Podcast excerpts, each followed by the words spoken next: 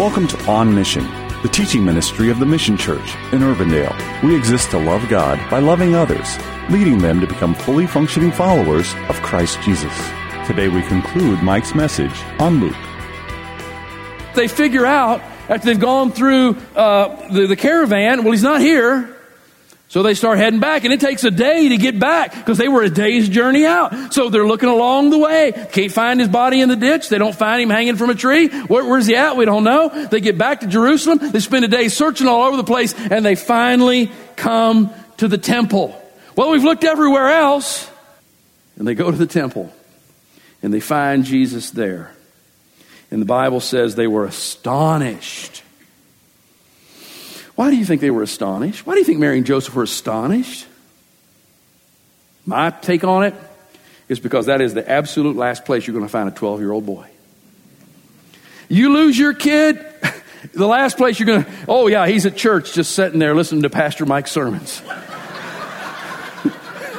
if you if you found that, you'd be like, "What in the? That is so not what's going to happen."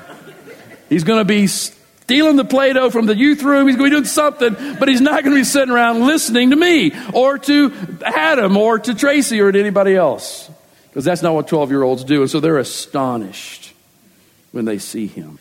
And Mary said, "Son, why have you treated us so?" Sounds like a rebuke, doesn't it?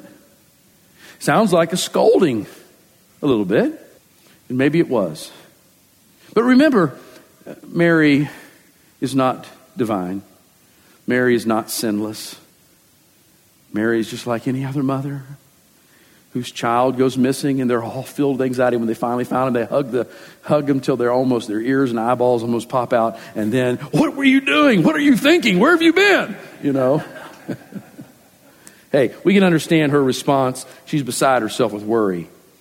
But here is where we come to a statement that if you don't get anything else out of this message today, if all the rest of it is just historical fluff and it's whatever, and you're like, eh, you haven't got anything yet, get something out of this.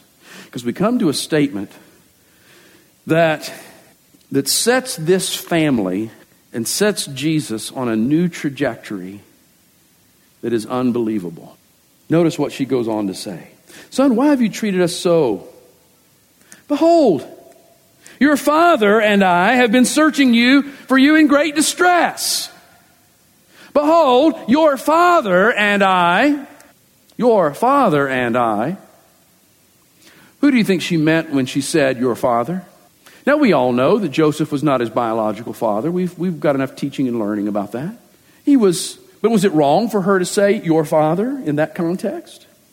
No, because we know that Joseph was his adoptive father. Joseph took on the full responsibility and became the only earthly father that he would know.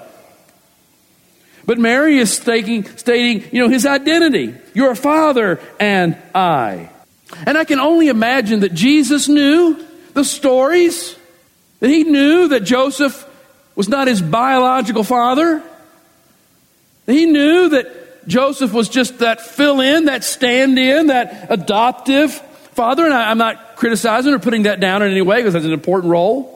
Many 12 year olds, when they hear something like that, and they know the parent isn't their biological parent, would be tempted to say, What? That's right. He's not my father. Father? What are you talking? He's not my father. What I want you to notice, though, is that without any rebellious intention, without any attitude of superiority, Jesus responds with a question. A question that demonstrates that he has come to know who he is and why he's here. He just simply looks at her and says, Why were you looking for me? Did you not know that I must be in my Father's house or that I must be about my Father's business? First question Why were you looking for me? In other words, Mom, why were you and Joseph searching here and there and everywhere? Why were you going all over the place? You, you know who I am? Why, why, didn't you just come to the temple? Why didn't you just come straight back here? Why, why, why didn't you come to the place that is called the house of Yahweh? Wouldn't you know that I would be about my Father's business or be in his house?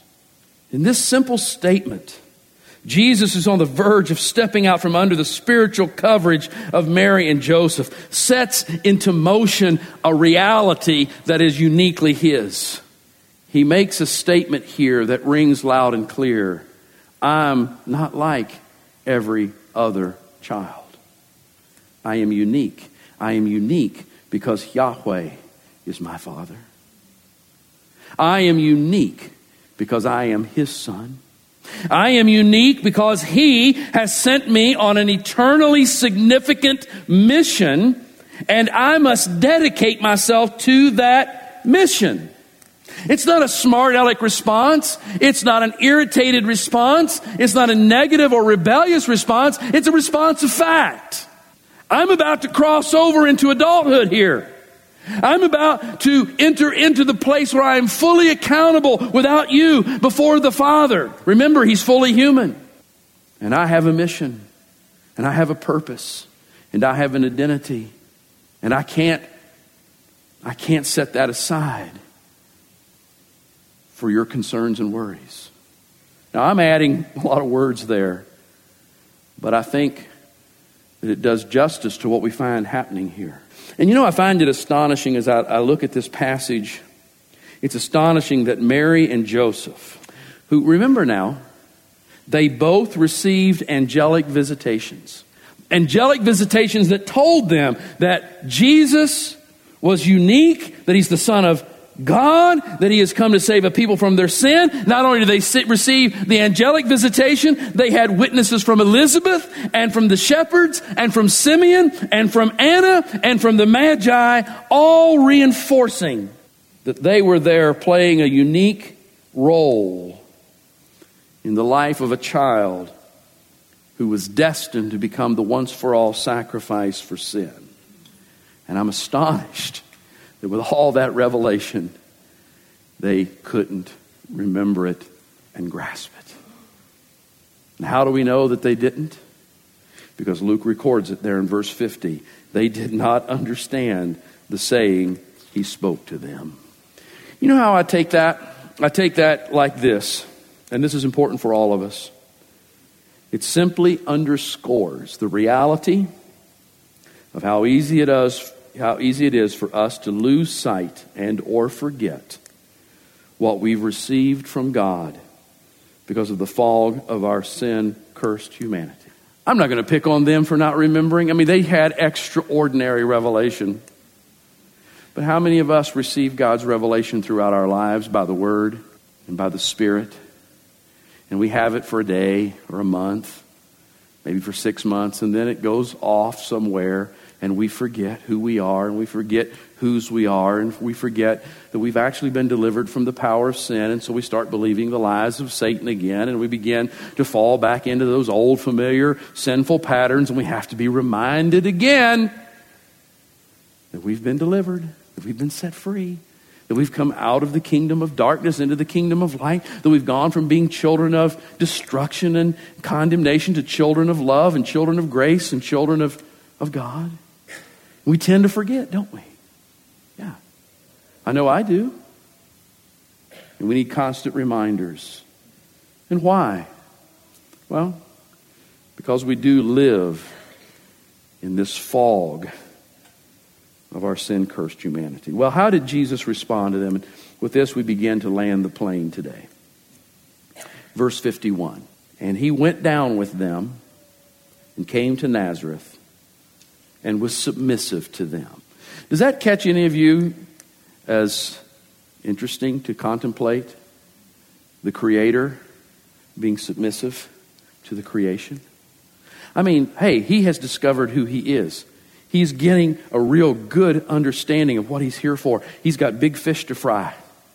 Most of us would say, Get the chains off of me, let me get to it.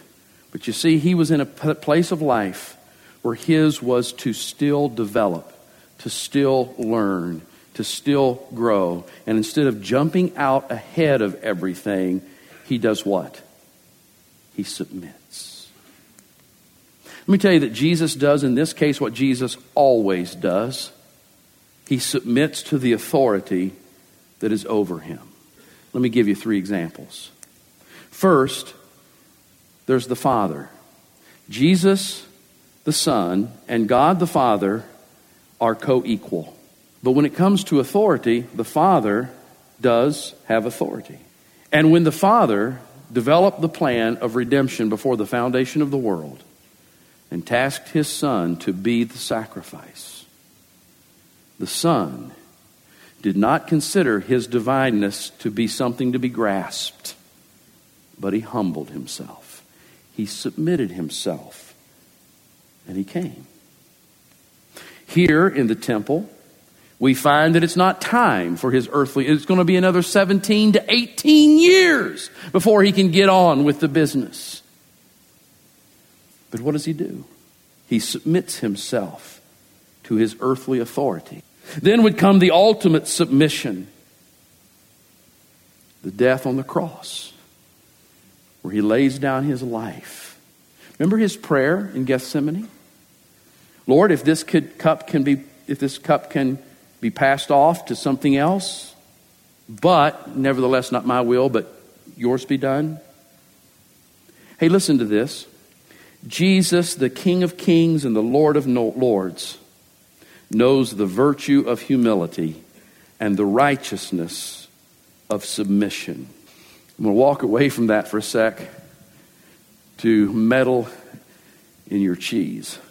If God, the Son, understands the virtue of humility and the righteousness of submission, coming under the authority of another. I want to ask us the question who in the world are we to think that we don't have a responsibility to submission to the authorities that are placed over us? Four questions for you. Which way does your rhythm of life lean? Toward God or toward your own interests? Second question Are you aware that long ago you reached your crossover point? I'm not talking to children here. I'm pretty sure all of you have reached the age of accountability. Are you aware that you stand before God fully accountable? Have you come to faith in Christ? Have you come under the authority and covering of Jesus? Or do you stand alone under the condemnation of God. Christian, have you discovered who you are? Have you discovered why you are here from God's divine perspective? Are you actively engaged in pursuing the Father's plan for you? Or are you floundering in the fog of this world's identities and purposes? Finally, do you daily submit to the Holy Spirit's direction in your life? You realize the Spirit was given to you to teach you God's ways. He was given to you to direct your life in the will and plan of God. And He calls you, if you're in Christ, to submit to His leadership. This is On Mission. The Mission Church is located at 12001 Ridgemont Drive in Urbandale.